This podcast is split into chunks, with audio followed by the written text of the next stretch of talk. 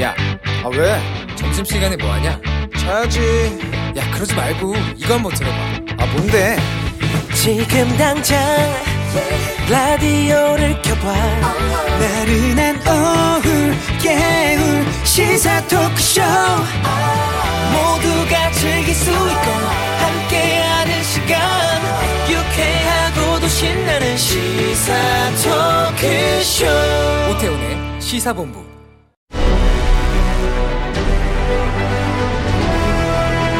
김철민의 본부 뉴스.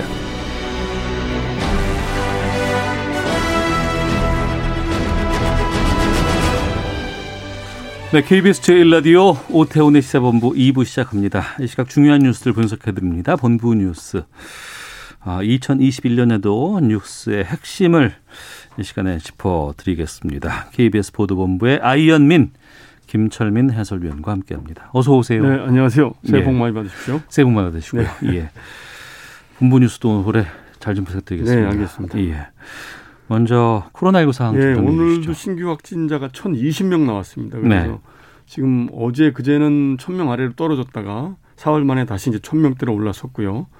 새해 연휴 동안 검사 건수가 조금 줄면서 이제 잠시 확진자가 줄어든 듯 했는데 이게 네. 일시적인 음, 그 결과인 걸로 확인이 됐고 어, 요거 오늘 확진자가 1,000명대로 올라선 데 가장 이제 그 영향이 컸던 거는 동부구치소에서 집단 감염이 또 126명 나왔거든요. 그래서 이제 126명이 추가로 네, 나온 거예요. 예, 그러니까 재소자를 상대로 지금 전수 검사를 다섯 번째 하고 있는데 어. 다섯 번째 검사에서 할126 때마다 계속해서 네, 한 계속 100명 단위로 나오는. 나오는군요. 누적 확진자가 동부구치소에서만 1,084명이 나와 가지고 음. 1,000명이 넘었고 그래서 지금 뭐 이제 어제 발표를 했습니다만은 이제 사회적 거리두기 조치를 수도권 2.5단계, 전 비수도권 2단계를 17일까지 연장했죠. 네. 이제 그동안 수도권에만 적용돼 왔던 5인 이상 사적 모임 금지 조치가 이제 전국으로 오늘부터 확대가 됐습니다.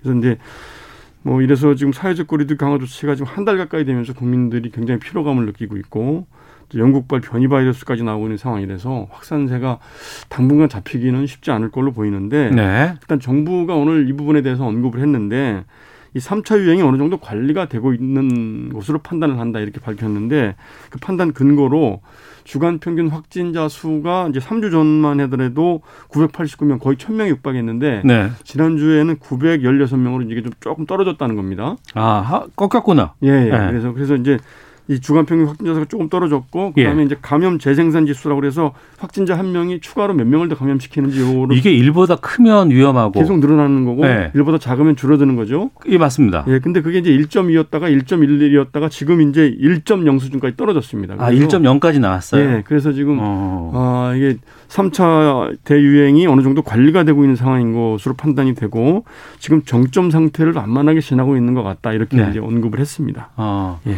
그러니까 우리가 천 명대로만 관리가 되고 여기서 예. 좀 꺾을 수 있다 그러면은 참 그나마 좀 다행인데. 지금 이제 거리두기 조치를 강화를 했으니까 그래서 이제 이런 상태가 조금 유지가 되면 이제 점차적으로 감소하지 않겠나 이렇게 보고 있는 거고요. 백신은 어떻습니까? 백신이 이제 정세균 총리가 오늘 중앙재난안전대책본부 회의에서 이제 관련 언급이 있었는데 다음 달부터는 이르면 다음 달부터는 우리나라도 백신 접종이 시작이 된다.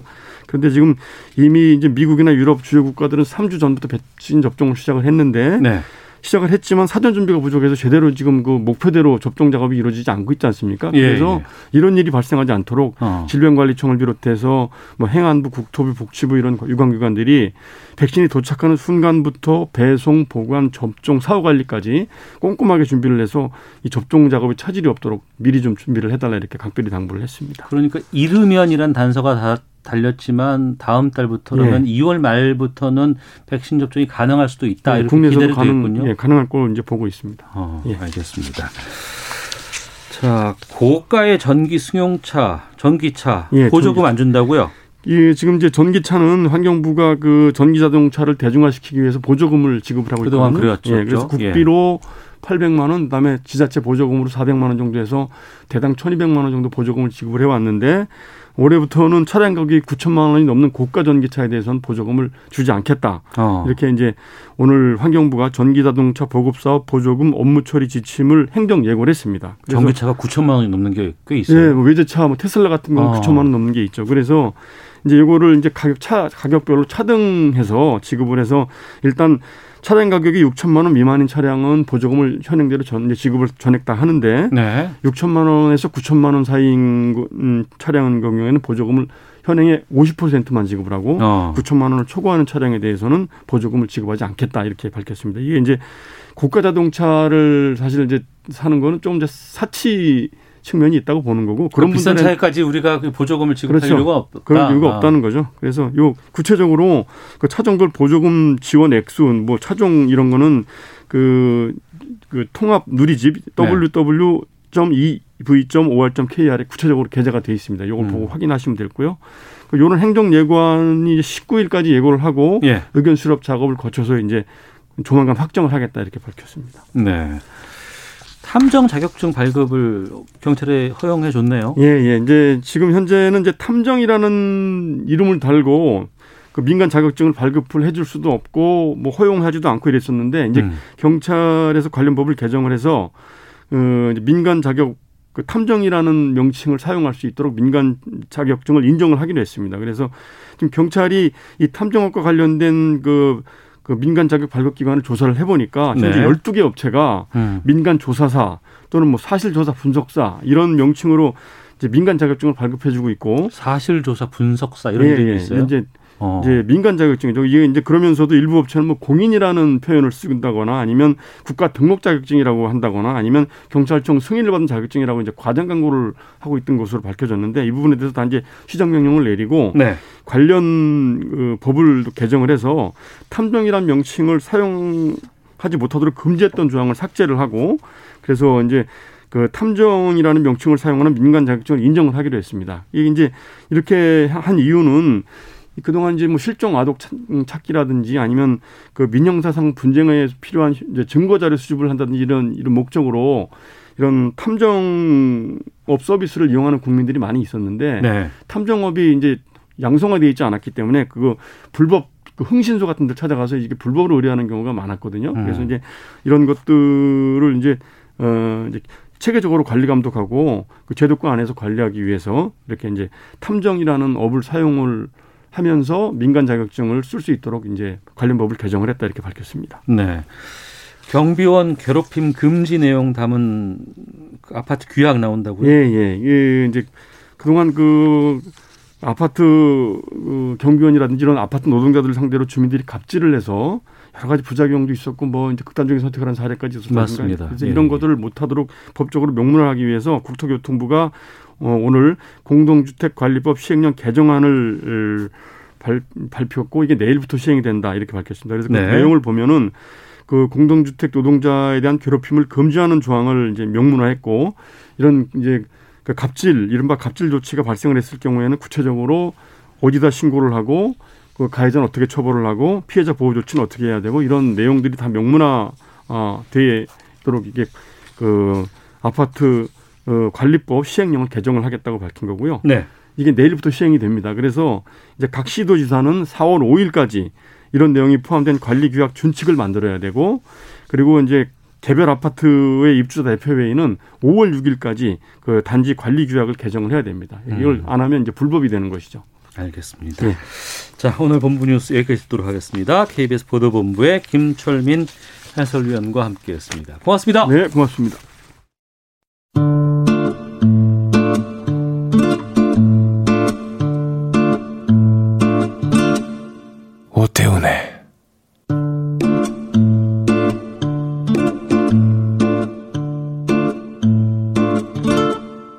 시사본부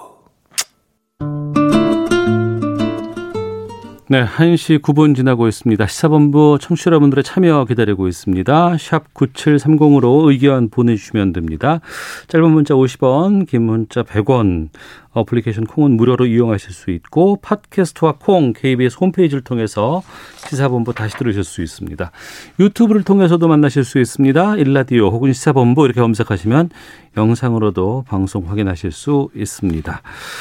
자, 우리나라 둘러싼 치열한 외교 상황을 명쾌하게 정리하고 분석해 드리는 시간입니다. 외교 전쟁. 외교부 전략기획관 지내셨습니다. 가톨릭대 국제학부의 마상현 교수. 어, 지금 몇 주째 계속 화상으로 만나보고 있는데요. 오늘도 역시 화상으로 아, 마 교수님 불러보도록 하겠습니다. 나와 계십니까? 예, 여기 있습니다. 안녕하십니까. 예, 새해 복 많이 받으십시오.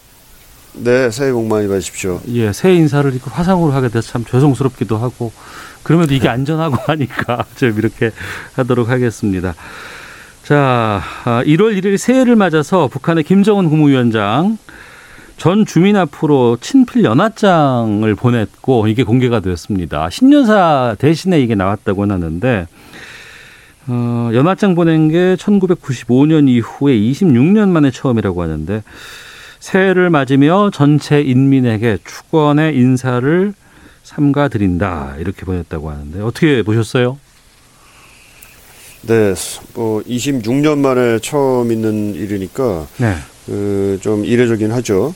어 그리고 기본적으로는 매년 어 북한 최고 지도자가 이제 신년사 특히 이제 김정은 위원장 경우에는 신년사를 내왔는데 네. 작년에는 이제 너- 건너뛰었습니다만 어 이번에도 신년사가 나올 것이냐 안 나올 것이냐 하는 것이 좀 어, 관심사였습니다. 근데 대, 신년사는 나오지 않고 음. 어, 북한 주민들에게 이런 그 친필 연하장을 어, 공개적으로 어, 네. 던졌습니다. 몇 가지 이제 그 저희가 그 명, 문구를 살펴보다 보니까요 예. 한 가지 좀 눈에 띄는 게 이런 문장이 있습니다. 어려운 세월 속에서도 변함없이 우리 당을 믿고 언제나 지지해 주신 마음들에 감사를 드립니다. 이런 어. 마음 이런 문구가 나오는데요. 예, 그래서 예. 이제 보면 어려운 세월 음. 뭐 이런 표현이 있고 당에 대한 믿음 이런 표현이 있고 또 어, 위대한 인민을 받드는 충심, 일편단심 변, 변함없을 것을 다시 다시금 맹세하겠다 뭐 이런 표현이 있어요. 그래서 예, 예. 아 이런 상당히 어려운 세월이구나. 음. 적어도 그 김정은 위원장 입장에서 보기에 또 어, 주민들이 당에 대해서 믿음을 가져달라라는 그런 어떻게 보면 표현이기도 하고 또 네. 어, 본인도 인민을 어, 충심을 다해서 섬기겠다 뭐 이런 음. 표현을 썼다는 게 상당히 네. 좀 아, 눈에 띄었다 이렇게 좀 말씀드리겠습니다. 그러니까 북한의 지도자가 뭐 인민을 섬기겠다, 인민을 받들겠다 이런 표현 잘 안 쓴다면서요.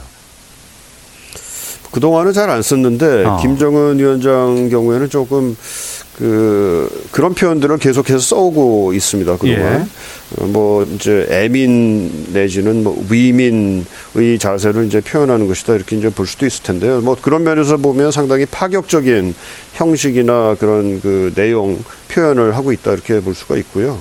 아무래도 지금 그 북한 사정이 뭐 상당히 좋지 않은 것 같아요. 특히 이제 음. 경제 문제가 심각하고 거기다가 그 코로나 19 뭐 물론 이제 지금 공식적으로는 코로나 바이러스가 북한에 없다라고 이제 북한이 얘기하고 있지만 네. 뭐 그럴 것 같지는 않고 상당히 위기를 위기와 경각심을 가지고 지금 대처하고 있는 것 같고요. 또 지난 여름에 이제 그 수해가 겹치면서 상당히 이제 그 경제적인 상황이 어려운 것 같고 주민들이 이런 그 어려움에 대한 그 불만도 상당히 올라가고 있는 거 아닌가 이런 생각을 하는데요. 네. 이런 차원에서 지금 그 최고 지도자가 그 북한 주민들의 마음을 좀 다독여주는 그런 제스처를 취하고 있고 또 어, 자신을 좀 잘 따라달라 어떻게 보면 충, 충성을 더 해달라라는 표현을 어, 그렇게 하고 있는 것 아닌가 이렇게 생각이 듭니다. 네. 한편으로 보면 좀그 그 마키아벨리에 나오는 그 군주론에 이런 말들이 있습니다. 그러니까 그 일반 군 대중들은 그 군주의 속마음을 잘 알 수가 없으니까 음. 그 겉으로 어떻게 보여주느냐가 상당히 중요하다 이런 얘기가 있거든요. 뭐 네. 그런 차원에서 보게 되면 통치술의 일환으로서 지금 굉장히 마키아벨리안적인 그런 그 어, 뭐랄까요 기술을 통치 기술을 지금 김정은 위원장이 에, 발휘하고 있는 거 아닌가 이런 그 생각도 듭니다. 네. 우리가 특히 이제 언론에서 북한의 신년사 주목하는 이유는 이제 한 해의 정책 방향을 신년사를 통해서 우리가 이제 가늠해 볼 수 있기 때문이었는데 신년사는 없었어요.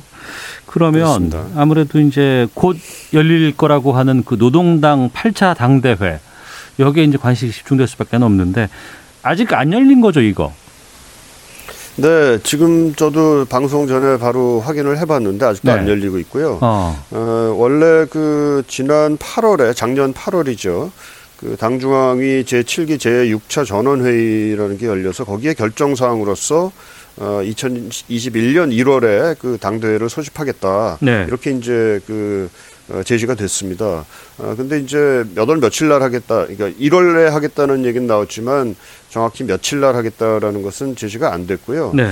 다만 지금 그 평양에 그 대회 그 어, 당대 대표들이 이제 다 이제 운- 어, 모여 있고 음. 또 계속해서 이제 뭐 노동신문이라든지를 통해 가지고 다 여러 매체를 통해 가지고 그 당대회를 앞두고 있다라는 그런 분위기를 계속 조성을 하고 있기 때문에 네. 곧 열리지 않겠냐 하는 그런 그 어, 생각들을 하고 있고요. 더군다나 지금 신년사를 건너뛴 것도 사실은 당대회를 통해 가지고 거기서 이루어지는 그 결정 사항들을 어떻게 보면 신년사에 가름하는 것으로 하겠다라는 그런 의도를 읽히잖아요. 예. 어, 그렇게 봐서는 곧 개최가 될 것으로 이제 예상이 되어 왔고 뭐 언론 보도에 따르면은 빠르면 이제 오늘이나 내일 이제 개최가 되지 않겠냐 하는 그런 예상도 있었는데요. 어, 그래서 뭐 조만간 개최는 될 것 같은데 정확히 언제가 될지 하는 것은 조금 어, 좀 미지수로 지금 남아 있는 영역인 것 같습니다. 네.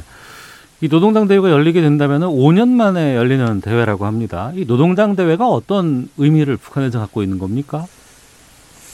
네, 그 노동당 대회는 북한의 그 어, 규정에 따르면 당의 최고 기관입니다. 어, 이제 우리식으로 얘기하면은 노동당 자체가 이제 북한 최고 권력 기관이고요. 네. 그 권력 기관의 일종의 전당대회 같은 건데 뭐 이렇게 그 뭐 우리 같으면은 뭐 1년에 한 번씩 뭐 내지는 굉장히 정기적으로 이게 열릴 텐데 북한에서는 꼭 그러지는 않았던 것 같습니다. 어. 지- 지금까지 이제 북한 그 역사에서 일곱 번밖에 안 열렸고요. 네. 어, 그것도 지금 2016년도에 열리기 2016년도에 열린 것도 거진 30년 만에 열리고 이랬거든요. 음. 그런 걸 봐서는 어, 상당히 뭐 그 중요한 그 계기를 마련하고자 하는 그런 네. 최고 지도자의 뜻에 따라 가지고 지금 이게 열리고 있다 이렇게 생각이 되고요. 어, 보통 그 그동안 이제 당대회가 열렸던 일곱 번의 사례를 살펴보게 되면 어, 국가적인 차원에서 어떤 정책 방향을 새롭게 결정한다든지 아니면은 그 다양한 정치적인 이슈들을 중요한 정치적인 이슈들을 이제 에, 해결하고 거기에 대해서 이제 지- 어떤 방안을 제시하는 차원에서 이제 그 당대회들이 열려왔습니다. 그래서 그 지도 이념의 변화라든지 또는 그 당내의 그 권력 관계가 이제 상당히 중요한 식으로 바뀌게 돼서 이것을 반영하는 차원에서의 그 노선과 정책이 에, 만들어질 때 이런 당대회가 열렸다. 이런 걸 볼 때는 이번에도 상당히 중요한 메시지들이 이제 나오지 않겠냐 하는 네. 그런 관심을 가지고 어, 지금 보고 있습니다.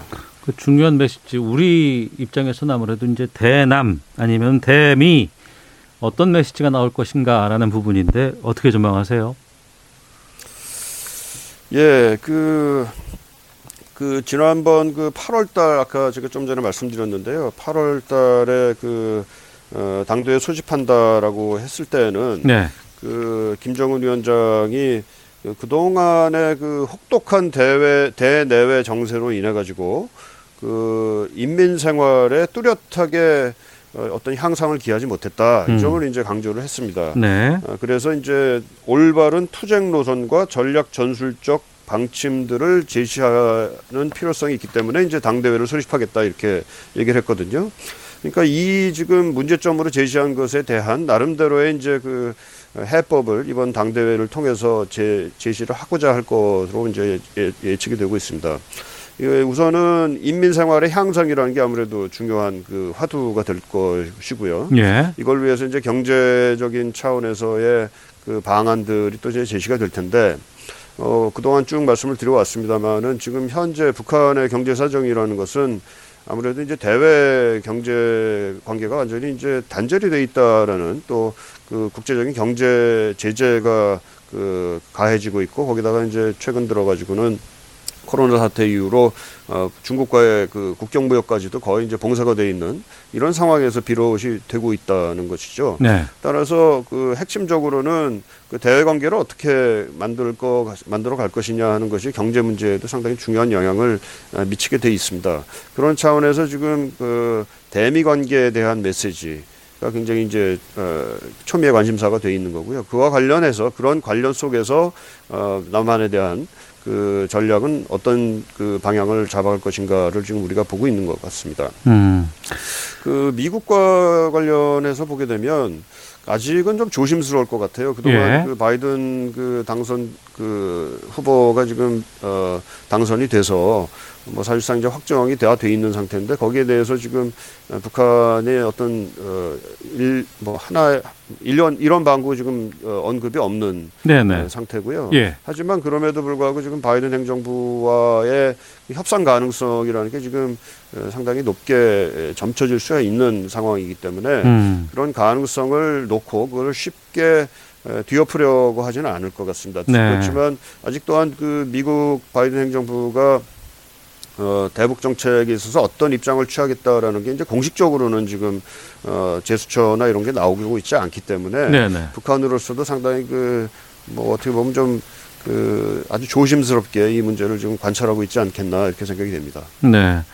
자, 우리나라 둘러싼 외교 현안 마상윤 가톨릭대 국제 부교수와 함께 말씀 나누고 있습니다. 그 방금 이제 뭐 대미 관계 말씀해 주셨습니다만 지금 그 월스트리트 저널이 지난주에 북한이 미국 정권 교체기에 유럽 의회와 비밀리 접촉을 했고 미국과 우리 좀 좋은 관계 맺길 바란다 이런 뜻을 밝혔다 이렇게 보도가 나왔어요. 네네. 지금 그 부분, 그러니까 바이든 행정부와 그러니까 연이 안 닿으니까 유럽 의회와 접촉했다 이런 보도가 나오는 것인지 아니면 보도 자체 신빙성을 좀 확인하기는 좀 어려운 것인지 어떻게 보세요? 미국과의 관계 개선 의지는 좀 있다고 보세요? 그 보도의 신빙성 자체는 저- 저는 정확히는 모르겠습니다만은 뭐 상당히 그 가능성이 개연성이 있다라고 음. 이제 보입니다. 그 북한의 그 베를린에 주재하는 그 대사관이 어떻게 보면 어, 유럽 지역을 어, 총괄하는 그런 그 상당히 중요한 그 거점으로서의 그 역할을 아마 하고 있다 이렇게 보고요. 예. 또그 북한 아 독일 정부가 어떤 면에서는 그뭐 그 통일의 경험도 있고 음.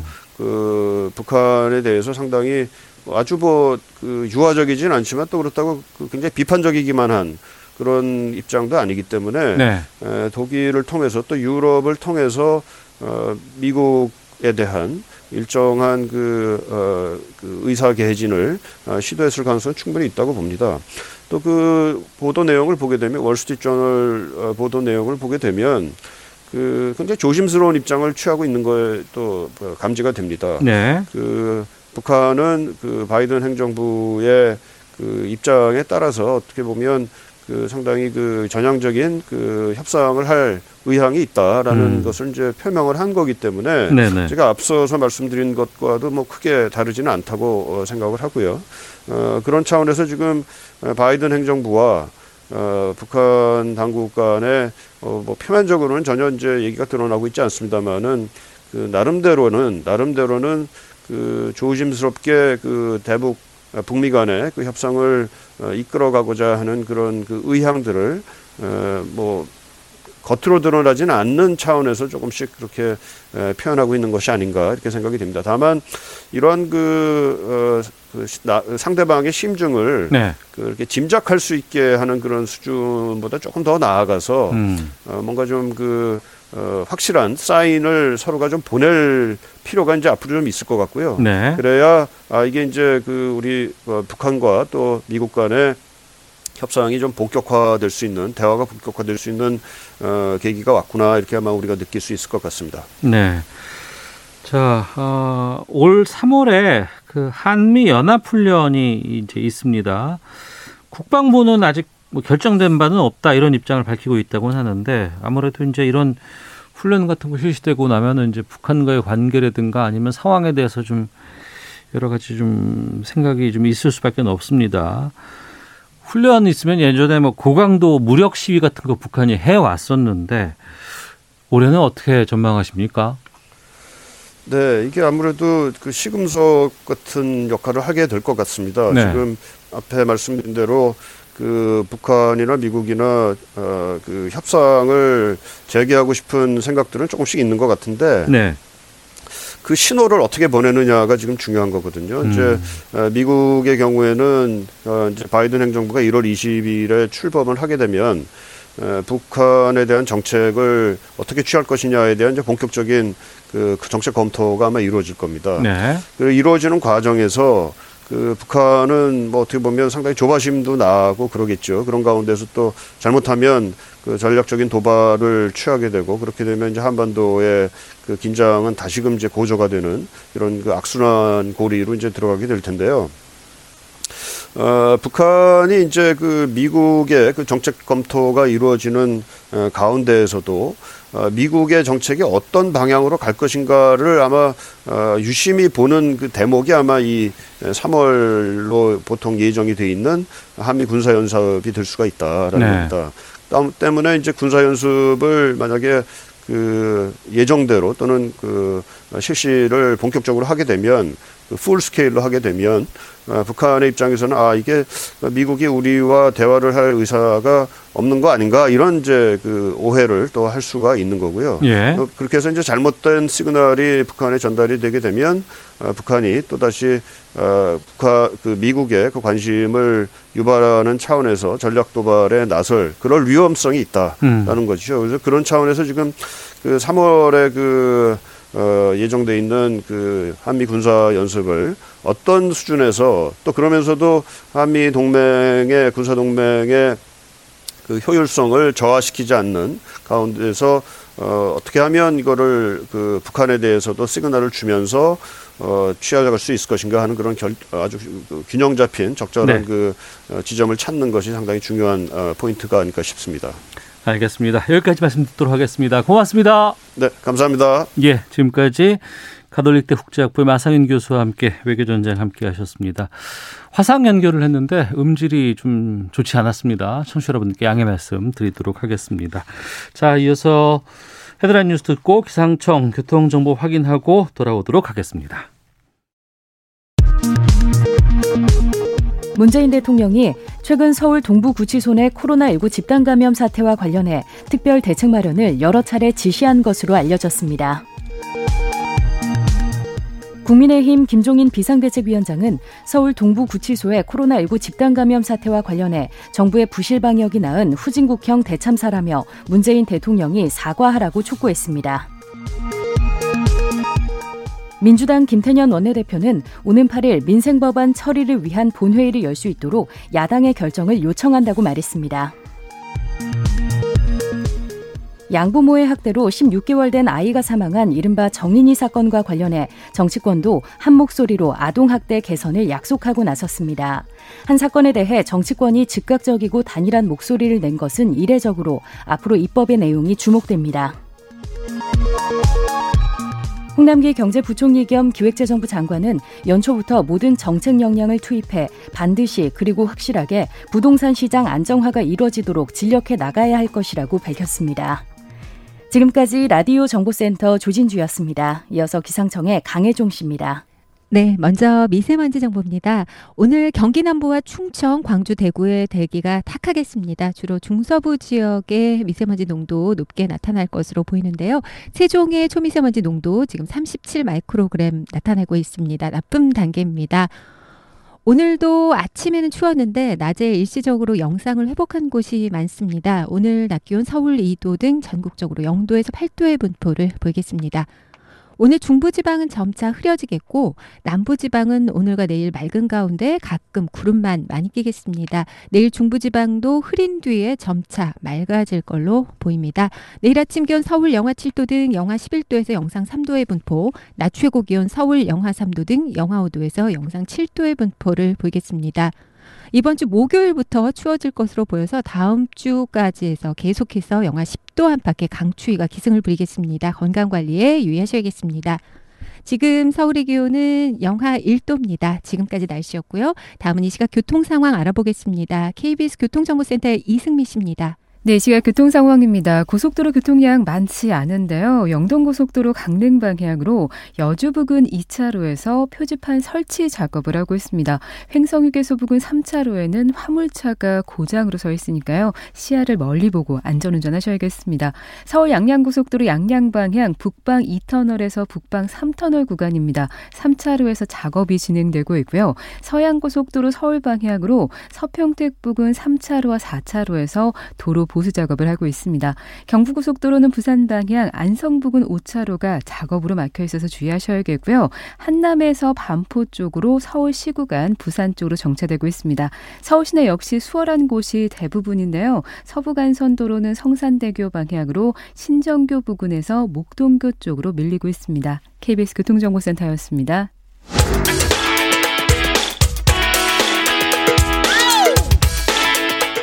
오태훈의 시사본부는 여러분의 소중한 의견을 기다립니다.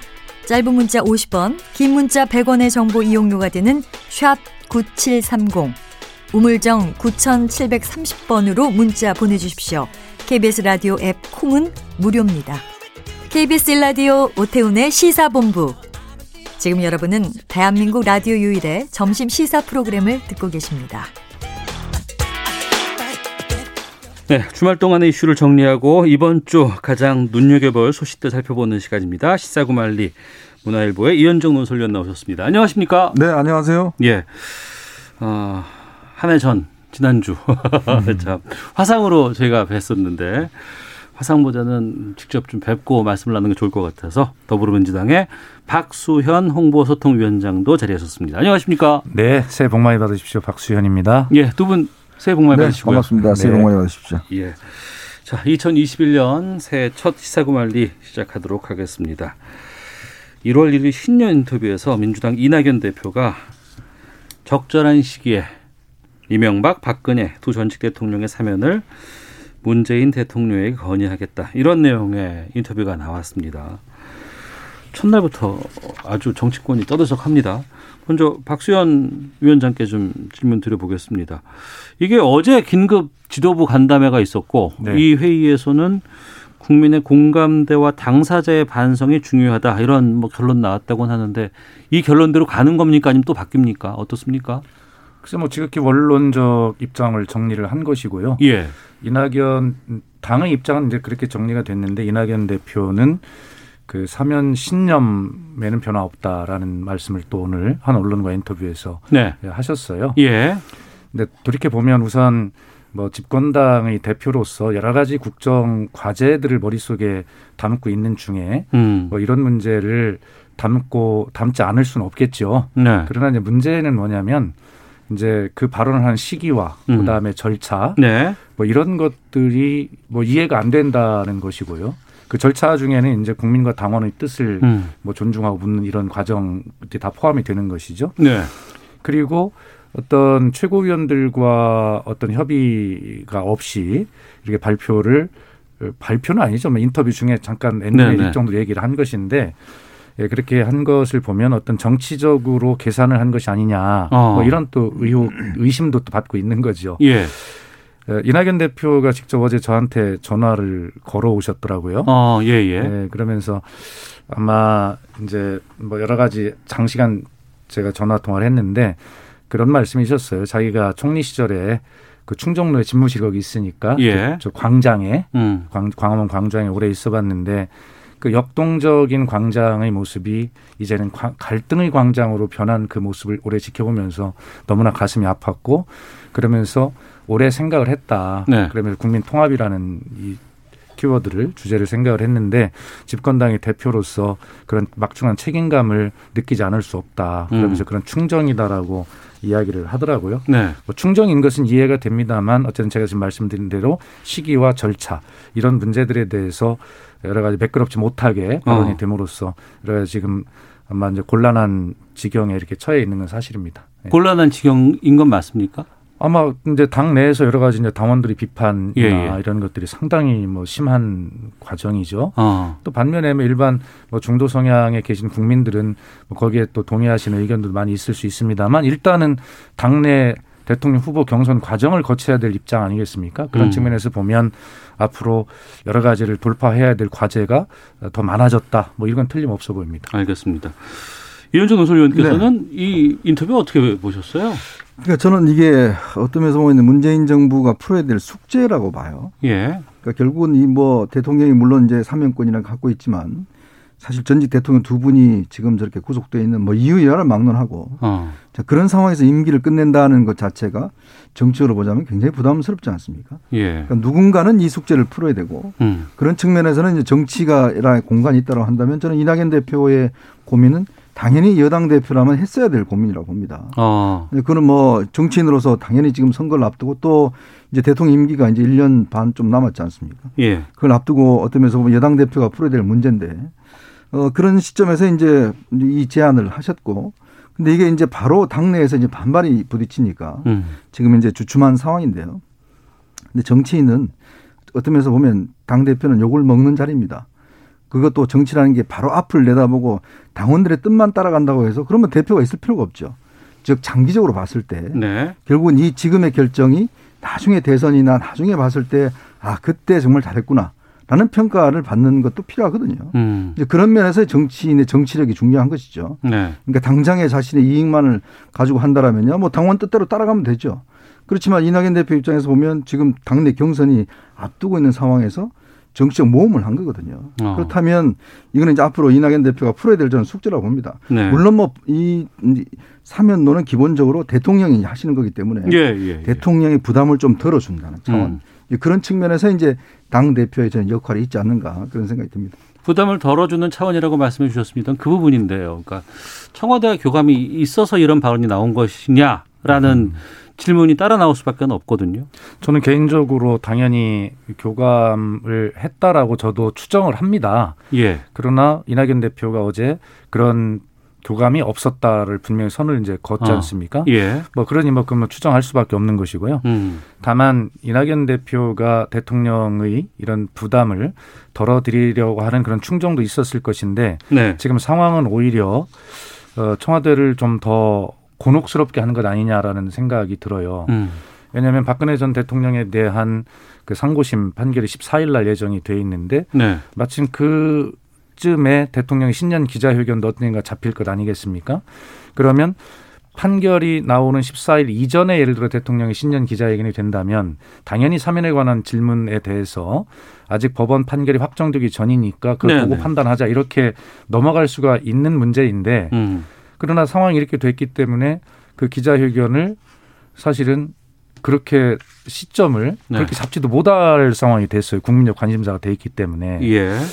그래서 오히려 부담을 현재로는 대통령께 더 드리는 그런 어떤 상황에 처해 있다 이렇게 음. 볼 수밖에 없어요. 네. 그러면 선택이라든가 이런 판단이 잘못됐다고 봐야 될까요? 어떻습니까? 아니 그렇지는 않을 거고 이현종 의원도 지금 말씀하셨습니다만 집권당의 대표가 머릿속에 그런 구상 정도를 안 갖고 있는 것도 사실 직무유기라고 저는 생각을 하는데요. 네. 에, 저 같으면 뭐 저는 개인적으로 사면에 반대하는 개인적 견해를 가지고 있습니다만 음. 그러나 말씀하신 대로 대통령의 사면권이 행사가 된, 되는 것인데 대통령이 사면을 하기로 결정을 하고 사면을 하신다면 그러나 아까 말씀드린 대로 그 시기 문제인데 저는 개인적으로 다음 대통령 후보가 선출이 되고 그 대통령 후보가 문재인 대통령에게 사면을 건의하는 그런 시기 네. 이런 것들이 국민 정서법에 맞지 않겠냐 한다면 어. 예. 이런 생각을 가지고 있는데 그런 어떤 시기적 측면에서 이낙연 대표가 너무 일찍 이 이슈를 던짐으로써 어. 사실은 본인에게도 지금 곤란한 처지가 됐고 예. 청와대도 사실은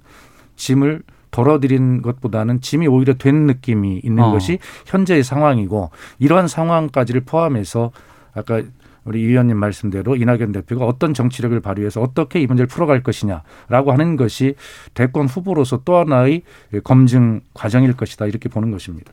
어떻게 보십니까? 그러니까 결국 이제 어, 사면 문제라는 게 굉장히 아킬레스건입니다. 네. 사실 어떤 면에서 이 정부 들어와서 이제 두 분의 대통령을 구속시켰잖아요. 네. 이제 그런 어떤 적폐청산이라는 동력을 가지고 이 정부가 지금까지 어떤 운영을 해왔거든요. 음. 그러니까 지지층들 입장에서 보면 이런 어떤 목표가 성- 그러니까 어떤 당위성이 상실돼 버리면 네, 네. 그러면 뭘로 뭉칠 것이냐에 대한 문제가 있는 거예요. 음. 그럼 그럼 그동안 해왔던 게 우리가 잘못됐느냐 이런 부분에 대한 이제 논란도 있을 수 있기 때문에 굉장히 민감한 문제죠. 네. 이제 그런 차원에서 본다면 불쑥 이걸 1월 1일 날 그냥 기자들한테 꺼낸다는 것 자체는 저는 좀 이건 방식이 아니었지 않나 싶어요. 어. 왜냐하면 뭐 사면이라는 게 사실은 이 정상적인 방법이라면 야당 쪽에서 먼저 이 문제를 제의를 하고 예. 어뭐 이 문제를 이제 조금씩 조금씩 이제 어떤 국민 여론들을 보면서 이제 문제를 결정해 나가는 방식 아니면 예전에 1997년도에 당시 김대중 당선자가 이제 어 김영삼 대통령을 만난 자리에서 이제 건의를 하고 김영삼 대통령이 이제 풀어주고서 가는 뭐 이런 문제라든지 그러니까 이런 방식의 여러 가지 이제 방식이 있을 수가 있는 거거든요. 그러면 좀 더 이 문제를 좀 정교하게 접근해야 되는 거 아닌가. 음. 또 하나는 저는 여당의 지도부가 이 문제가 나오자마자 사실 이낙연 대표의 이 주장에 대해서 반대하는 입장들을 낸 거. 예, 예. 저는 이것도 한 문제라고 봐요. 왜냐하면 지난번에 이낙연 대표가 윤석열 총장 국정조사 꺼냈을 때 뭐 반나절도 안 돼서 뭐 반대를 하고 그랬거든요. 아니 아무리 그렇지만 당 대표가 심사숙고해서 문제를 제기를 했으면 최대한 그러면 당내에서 논의라도 해보자라고 이야기를 하면 될 텐데 다들 반대 입장을 표명하니 이낙연 대표 입장에서 보면 더 이상 이게 끌고 갈 수 있는 상황이 아니지 않습니까? 음. 그러니까 결국은 당이 지금 움직이는 게 어떤 면에서 보면 당원들의 뜻에 따라 움직인다 이야기를 하지만 네. 그러나 어떤 그 목소리만 내는 극렬한 당원들 일부에서 당 지도부가 좌지우지되는 그런 모습밖에 안 보이는 거거든요. 음. 당이라는 게 당장의 현재도 중요하지만 미래도 봐야 되는 게 여당의 책무 아니겠습니까? 그러면 이런 문제를 정치적으로 좀 중진들의 말을 좀 아끼고 그래서 논의 테이블에서 논의를 하고 이렇게 내야 되는데 저는 지금 여당 지도부 최고위원들이라는 분들이 아니 뭐 바로 바로 그냥 입장들을 다 내버리고 이렇게 돼버리면 이낙연 대표가 뭐가 되겠습니까? 음. 그러니까 그런 문제도 저는 좀 지적을 하고 싶습니다. 아마 이런 데 대해서 이제 당원들의 의견이 굉장히 분출하고 여러 가지 의견이 있을 수 있는 것은 좀 독특한 특성이 있기 때문에 그렇습니다. 그게 네. 뭐냐면 결과적으로 촛불 시민들 광장에서 그 촛불 혁명이라고 저희는 부릅니다만 그것에 의해서 탄생된 문재인 정부이기 때문에 사실은 그 촛불 시민들 함께 동참했던 당원들의 어떤 뜻이 굉장히 더 존중이 돼야 되는 예. 그러한 어떤 특수한 상황임에도 불구하고 이 의원님 말씀대로 그러한 어떤 고려 없이 좀 정교하지 못하게 그렇게 일단 어, 화제가 던져진 그런 측면이 있는 것입니다. 네. 음. 근데 그 정교하지 못한 판단이다 이렇게 마무리는 안 될 것 같거든요. 지금 어 특히 이제 진보 쪽이라든가 이제 당원 쪽에서의 입장은 상당히 당혹스럽고 당혹스러울밖에 없고 또 앞서서 이제 최고위원과의 조율 같은 것들이 좀 맞닥지 않았다고는 하십니다만 최고위원들 입장에서는 아니 왜 이런 걸 상의도 없이 이렇게 함부로 인터 이 인터뷰로 표출되느냐라고 생각할 수 있거든요. 예, 뭐 당연합니다. 예. 최고위원들도 다 당원에서 선출된 당원들이 대표이기 때문에 어. 제가 아까 말씀드렸던 촛불 시민, 촛불 당원들의 네. 뜻이 더 존중돼야 되는 그러한 어떤 특수한 상황들이 배제된 것에 대해서 당원들이 느끼는 소외감이나 허탈감은 더 클 수밖에 없는 것이죠. 예. 그래서 사실은 이제 뭐 지금까지 상황은 이제 이렇게 주어진 것이고요. 이 문제를 어떻게 질서 있게 논의를 해갈 것이냐 또는 아예 뭐 안 할 것이냐 네. 이런 선택도 사실은 이제 다 달려 있는 것 아니겠습니까? 지금부터 이 논의를 어떻게 에, 끌고 갈 것이냐, 정리할 것이냐라고 하는 것이 아까 제가 말씀드린 대로 이낙연 대표가 당원들에게 선택받을 때 굉장히 중요한 어, 판단 지점이 될 것이다라고 네네. 하는 생각이 들어서 현재로는 이낙연 대표가 당원들 사이에 위기인 것은 맞지만 어. 이것을 잘 풀어내면 오히려 또 기회도 될 수 있다라고 하는 뭐 그런 양면이 다 있다고 생각합니다. 그러면 어제 오랫동안 통화를 하셨다고 하니까 네. 좀 여쭤보겠습니다. 어떤 판단으로 갈 것 같으세요? 아니 오늘 이미 말씀하셨어요. 이 그 사면이라는 것은 신념이다라고 예. 이미 했기 때문에 예. 아마 당은 당대로 어제 정리된 최근 어. 간담회에서 정리된 입장대로 당은 가는 것이고요. 예. 이낙연 대표는 당 대표이면서도 어, 잠재적인 대권 주자 아니겠습니까? 그런 어. 측면에서 개인적인 면도 있는 것이거든요. 예, 예. 그런 측면에서 이 사면을 꺼냈다가 그걸 철회하는 순간 사실은 대권 후보로서 지위가 굉장히 흔들릴 수 있거든요. 어. 그렇기 때문에 이낙연 대표는 그런 어떤 지위에 있기 때문에 자기가 이것을 쉽게 걷어들이지는 않을 겁니다. 아, 예. 그래서 예. 당은 당대로 일- 일- 입장이 정리됐다고 보고 이낙연 어. 대표는 어쨌든 신념대로 이것은 나는 가겠다라고 그렇게 유지할 수밖에 없는 분리가 된 상태로 유지가 될 수밖에 없을 겁니다. 그러면 이 신년 인터뷰가 어떻게 이낙연 대표에겐 작용할 것으로 전망하세요? 그러니까 이제 어떤 면에서 보면 이게 하나 어떤 통합적 이미지, 예. 또 화합적 이미지, 이제 그런 측면에서 분명히 효율적인 어, 효과적인 게 있는 거거든요. 음. 왜냐하면 이낙연 대표 입장에서 보면 전직 대통령 두 명을 예를 들어서 감옥에 있는 상황에서 대선을 치를 수가 있겠느냐. 지금 사실은 서울시장, 부산시장 선거 여론이 이렇게 썩 좋지 않는 상황에서 음. 중도층들 입장에서 보면 한편으로 보면 지금- 지금 이 상황들을 하면 전직 대통령들이 지금 90세가 다 넘어서 어떤 면에서 나오시게 된단 말이죠. 네. 또 우리가 그런 전례가 또 있고 하기 때문에 이제 본인이 어떤 면에서 이 가닥을 풀어야 된다. 정치인이란 게요. 국민들이 할 수 없는 어려운 일을 푸는 사람입니다. 음. 그냥 막연히 놔두는 거 하면 누구나 다 할 수가 있겠죠. 저는 그런 면에서 보면 이낙연 대표가 어려운 고리를 본인이 풀었다라고 생각이 들어요. 근데 문제는 이제 이거를 어떤 면에서 본인이 정말 소신을 갖고 이 부분에서 설득해 나가는 과정. 그게 이제 정치의 과정이거든요. 그렇다면 이걸 또 관철시켜내는 과정. 대통령한테 어떤 면에서 보면 이제 대통령이 또 이- 어, 한편으로 보면 백업을 해줘야겠죠. 만약 이낙연 대표 힘을 실어준다면 뭐 이낙연 대표의 어떤 의견을 진지하게 검토를 해보겠다라든지 뭐 그런 식으로 하면 이낙연 대표한테 힘을 실릴 텐데 만약 청와대가 이걸 우리는 안 한다라든지 이렇게 선을 그어버리면 이낙연 대표 입장에는 굉장히 곤란한 처지에 있는 상황이기 때문에 한편으로 보면 지금은 문 대통령이 이낙연 대표의 손을 잡아주냐 안 잡아주냐가 굉장히 또 중요한 시점이 된 것 같습니다. 음. 자, 시사구말리 아, 더불어민주당 박수현 홍보소통위원장 또 문화일보의 이현정 논설위원 두 분과 함께 말씀 나누고 있습니다. 2021년 정치권 가장 큰, 어, 뭐, 핵심 이슈라고 한다 그러면 4월에 이제 보궐선거가 있고 또 내년, 이제 내년이죠. 예. 그렇습니다. 예, 대선이 내년으로 다가오기 때문에 지금 민주당은 180일 이전에 이제 후보를 선정해야 되고 그렇습니다. 대권 후보를 예. 국민의힘은 120일인가요? 네. 예, 그렇게 돼서 어 올해 안에 또 이제 그 여야 간의 대권 후보 선, 경선 모드로 이제 들어가게 됩니다. 이런 상황에서 이제 신년되고 차기 대권 이제 여론조사 결과가 계속해서 좀 나오고 있습니다. 아, 뭐 여러 보도들 나오고 있는데 먼저 그 어, YTN이 의뢰하고 리얼미터가 조사한 차기 대선 주자 선호도 이 여론조사에서 윤석열 검찰총장이 1위를 차지했다고 나는데 이현정 논설위원께서 네. 정리해 주시죠 이거. 근데 YTN이 이제 리얼미터를 해서 전국 만 18세 이상 남녀 2,003명을 상대로 지난 12월 28일 31일 동안 무선 전화 면접, 무선 유선 자동응답 혼용을 해서 네. 표본오차는 플러스 마이너스 2.2% 포인트입니다. 95%의 신뢰 수준이고요. 응답률은 4.3입니다. 자세한 내용은 선관위 홈페이지 가시면 볼 수가 있는데요. 네. 어, 지금 이제 이 여론조사가 각 사마다 조금씩 달라요. 그러니까 차이가 좀 많이 나는 것 윤석열 같아요. 총장이 1위가 나온 데가 있고 예. 이재명 지금 정, 1등 나오는 게 이게 보면 ARS 방식을 주로 하느냐 아니면 전화 면접을 주로 하느냐에 따라서 예. 조금씩 차이는 있습니다. 음. 그러니까 전화 면접을 하는 여론조사 같은 경우는 이 직접 이제 상담원이 전화를 드려서 예. 응답을 구하는 방식이고 ARS는 기계음으로 해서 계속 반복적으로 하는 거거든요. 근데 전화 면접을 하게 되면 이재명 지사가 좀 높아요. 음. 근데 ARS로 하면 윤석열 총장이 좀 높아요. 이제 그걸 이제 전문가들한테 물어보니까 이게 좀 차이 윤석열에 있는 게 아니냐는 이야기도 하시더라고요. 왜냐하면 예. 뭐냐면 직접적으로 내 목소리가 난 누구 지지한다라고 이야기하기에는 꺼림직하고 그- 음. 그렇지만 기계음한테는 이야기할 수 있는 그래서 사실은 논쟁이 있습니다. ARS가 정확하냐 전화 면접이 정확하냐 한데 네. 어쨌든 간에 현재로서는 어떤 면에서 대선 1년 어, 뭐 3개월 정도 앞두고서는 결국은 삼자 구도가 어떤 면에서 이제 좀 정립되어 가는 과정이 아닌가. 음. 물론 뭐 각 당의 경선이 있겠지만 네. 아마 뭐 특별한 사정이 없는 한 제3 후보는 나오기는 굉장히 어려운 게 아닌가. 뭐 예전 같이 노무현 대통령이 뭐 1% 하다가 뭐 어, 했던 그런 경험도 있습니다만은 현재 정치적 상황을 볼 때는 그렇게 하기에는 어려운 구조고 결국 그렇다면 이 공간 3자의 속에서 뭔가 어떤 면에서 결론이 나는 그런 상황으로 저는 이번 새해 여론조사를 좀 어, 분석을 했습니다. 네. 추세가 좀 정확히 드러난다 그러면 또 모르겠습니다만 좀, 어, 기관에 따라서 방식에 따라 서 상당히 들쭉날쭉한다 그러면은 당에서도 좀 이거 판단하기가 쉽지 않으실 것 같으세요. 예, 그렇습니다.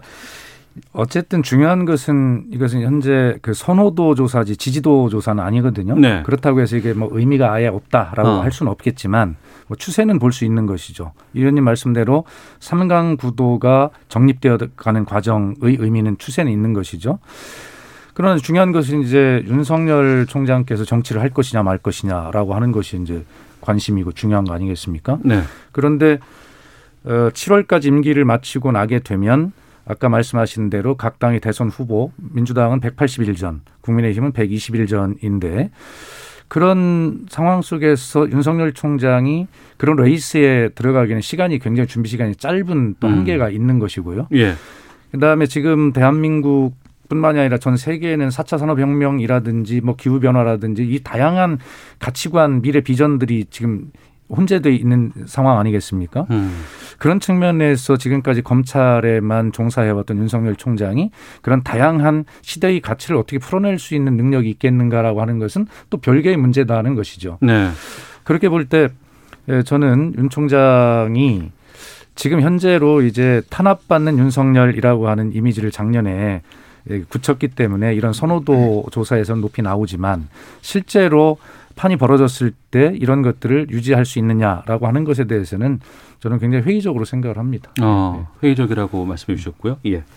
저도 그렇습니다. 이게 지금 윤 총장에 대한 지지도가 정치인 윤 총장이 아니 윤석열이 아니라 어. 검찰총장 윤석열에 대한 이제 예. 어떤 면에서 보면 문재인 정부를 반대하는 층들이 이제 이쪽으로 가는 거거든요. 쏠림 현상이 있군요. 있는 거거든요. 예, 예. 그러니까 이 사람이 내가 윤석열이기 때문에 나는 끝까지 지지하겠다는 게 아, 아니고 예, 예. 결국은 이 흐름이 윤 총장이 지금 법치를 강조하고 이 정부의 어떤 바로잡은 것 바로잡겠다라는 그런 어떤 이미지를 가지고 이제 하는 건데 뭐 제일 중요한 건 본인의 의사예요. 권력 의지입니다. 음. 권력 의지가 없는데 아무리 여론조사 좋아봤자 나오겠습니까? 근데 문제는 이제 그 관련 권력 의지가 있느냐가 아직 확인이 되질 않았어요. 네. 이제 그런 부분들이 아직 변수로 남아 있는 것인데 문제는 사실은 어떤 면에서 보면 제가 볼 때는 이제 윤 총장은 호랑이 등에 올라탄 거 아닌가라는 생각이 들어요. 호랑이 등에 네, 올라- 왜냐하면 올라탔다. 뭐 본인의 예. 의사와는 상관없이 음. 이제 본인은 어떤 면에서 보면 이쪽으로 갈 수밖에 없는 네. 결국 뭐 그 여건을 만들어 준 게 제가 볼 때는 아주 거의 뭐 80%는 추미애 장관이 만들어줬고 또 사실은 그런 측면에서 보자면 여권을 지금 또 만들고 있는 것이고 근데 이제 고민스러운 건 국민의 힘이겠죠. 결국 이제 윤석열 총장만 바라봐야 되는 이 입장. 앞으로 그러면 당을 그러면 윤 총장 중심으로 나오면 뭐 개편할 건지 안 할 건지 뭐 이런 등등 여러 가지 고민이 있을 거 아니겠습니까? 네. 근데 문제는 또 제3의 카드가 있으면 모르겠는데 나머지 후보들은 지금 거의 뭐 없는 상황이기 때문에 음. 상당히 야권으로서는 변동성이 굉장히 많다 이렇게 저는 봅니다. 알겠습니다. 어, 청취자 의견 좀 소개해드리고 시간이 많이 없어서 다음 주제로 좀 넘어가도록 하겠습니다. 구하나 구룡님은 국민들의 분열과 갈등이 심각합니다. 두 전직 대통령 사면은 국민 통합에 효과가 있을 겁니다라고 어, 사면에 긍정적인 문자 보내주셨고 2606님은 죄를 저지른 사람에게 죄값을 치르라고 하는 것인데 뭐가 부담스럽다는 건가요? 대통령은 죄가 있어도 사면받는 것이 당연하다고 생각하면 안 됩니다라고 의견 보내주셨습니다. 독우라는 아이디 쓰시는 분께서는 국민 통합이라는 건 좋지만 민주당의 지지율이 자꾸 떨어지니까 급하게 들고 나온 것 같은 느낌입니다라고 이 사면 관련해서 문자들을 좀 많이 보내주고 계십니다. 상황 좀 알려드렸고요. 자 그리고 연초에 또 지금 음, 인사청문회가 또 예정돼 있습니다. 추장관 후임으로 박범계 어, 더불어민주당 의원 지명됐고 인사청문회 치러야 되죠. 그리고 초대 공수처장에 지명된 판사 출신 헌법재판소의 김진욱 선임 연구관도 이제 인사청문회 치러야 됩니다. 어, 이 인사청문회 어떻게 보시는지 이건 이현정 논설위원께 먼저 좀 말씀해 주시죠. 네, 일단 김진욱 후보자 같은 경우는 이제 지금 어, 법 행정법원에 지금 소송이 하나 걸려 있는 게 있어요. 그게 아마 7일 날 이제 심리를 한다고 하니까 뭐 네. 그게 좀 변수가 될 텐데 어차피 이제 공처라는 게 처음으로 우리가 맞이하는 기구 아니겠습니까? 근데 김진욱 후보자 같은 경우는 사실 경력을 보면 판사 3년 하고 그다음에 계속 변호사 하다가 그다음에 이제 본인이 또 이 헌법재판소에 와서 이제 했거든요. 한 네. 번도 수사를 해본 적이 없어요. 음. 근데 문제는 공수처라는 게 수사기관입니다. 네. 수사 기소하는 기관이고 지금 밑에 검사를 한 25명 두고 하는 기관인데 더군다나 이게 옛날 같은 대검 중수부 같은 뭐 그런 정말 중요한 권력 비리를 하는 거 아니겠습니까? 네. 근데 과연 이분이 이걸 할 수 있을 것인가? 수사란 음. 게요. 저도 이게 법조 기자를 오래 해봐서 알지만 이게 같은 법조인이라고 다 하는 게 아닙니다. 굉장히 어떤 수사라는 게 단시간 내에 증거를 찾아내고 또 그걸 법리화시키고 만든다는 게 굉장히 어려워요. 똑같은 사건을 어떤 사람은 구속시키는데 어떤 사람은 무혐의 처리합니다. 네. 그게 이제 어떤 실력의 차이거든요. 그런 부분들 아마 집중될 것 같고 박범계 후보자도 과연 검찰 개혁 시즌 2인가 음. 아니면 박범계 스타일로 앞으로 검찰을 이끌고 갈 건가 네. 이 부분에 대한 논쟁들이 아마 저는 치열하게 벌어질 걸로 봅니다. 예. 민주당이라든가 정부 입장에서는 이 검찰 개혁 이것이 이제 완성 완성까지는 아니더라도 시작점과 의미 있는 지점이 바로 2021년이 돼야 될 것 같은데 거기에 이제 박범계 법무부 장관 후보자, 또 김진욱 어, 공수처장 후보자 지금 이렇게 이 내정자 이렇게 돼, 불러야 되나요? 그렇죠? 예. 예. 이렇게 되어 있는 상황인데 인사청문회가 좀 중요할 것 같습니다.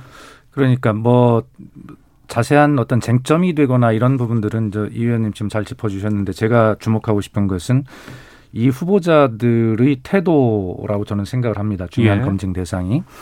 그래서 우선 김진우 후보자 같은 경우는 지명이 되고 나서 인터뷰하는 것을 보니까 이 청문회를 어떻게 규정했냐면 국민의 검증인 청문회를 성실히 잘 받겠다 이렇게 인터뷰를 일성으로 하더라고요. 국민의 검증이다. 네, 그렇습니다. 그래서 아. 청문회를 야당의 검증이 아니라 국민의 검증이라고 인식하고 있는 이 태도를 보면 예. 아마 그런 태도로 청문회를 잘 임할 것이라는 믿음이 생겼고요.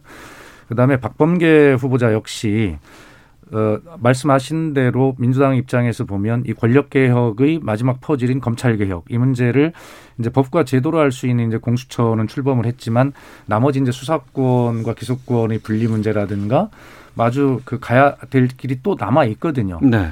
그런데 그런 문제들을 이제 어떻게 잘 풀어갈 것인가라고 하는 그런 비전과 태도의 문제가 검증이 될 텐데 그 이유는 우선 추미애 장관이 가열차게 검찰 개혁을 추진해 왔다고는 보지만 음, 네. 사실 국민이 느끼시기에는 제대로 정교하게 잘 진행이 됐다라고 느끼시진 않는 것 같아요. 음. 그러면서 윤석열 총장과의 개인 감정 싸움까지 이렇게 그래서 추운 갈등이라고까지 불리는 네. 그러면서 검찰 개혁은 어디가 실종된 것 아닌가라는 이런 또, 의- 또 걱정도 있는 것 아니겠습니까? 그런 예. 과정을 지켜봤기 때문에 박범계 후보자는 음. 아마 그러한 검찰 개혁 시즌 2를 법과 제도로 할 수 있는 것을 차분하게 설명을 잘 하리라 그렇게 생각합니다. 알겠습니다. 2021년 아, 시사구말리 오늘 첫 순서 여기서 마치도록 하겠습니다. 지금까지 더불어민주당의 박수현 홍보소통위원장 또 문화일보의 이현정 논설위원 두 분과 함께했습니다. 두 분 말씀 고맙습니다. 네, 고맙습니다. 예, 자 시사본부 여기서 마치도록 하겠습니다. 내일 오후 12시 20분에 다시 인사드리도록 하겠습니다. 내일 뵙겠습니다. 안녕히 계십시오.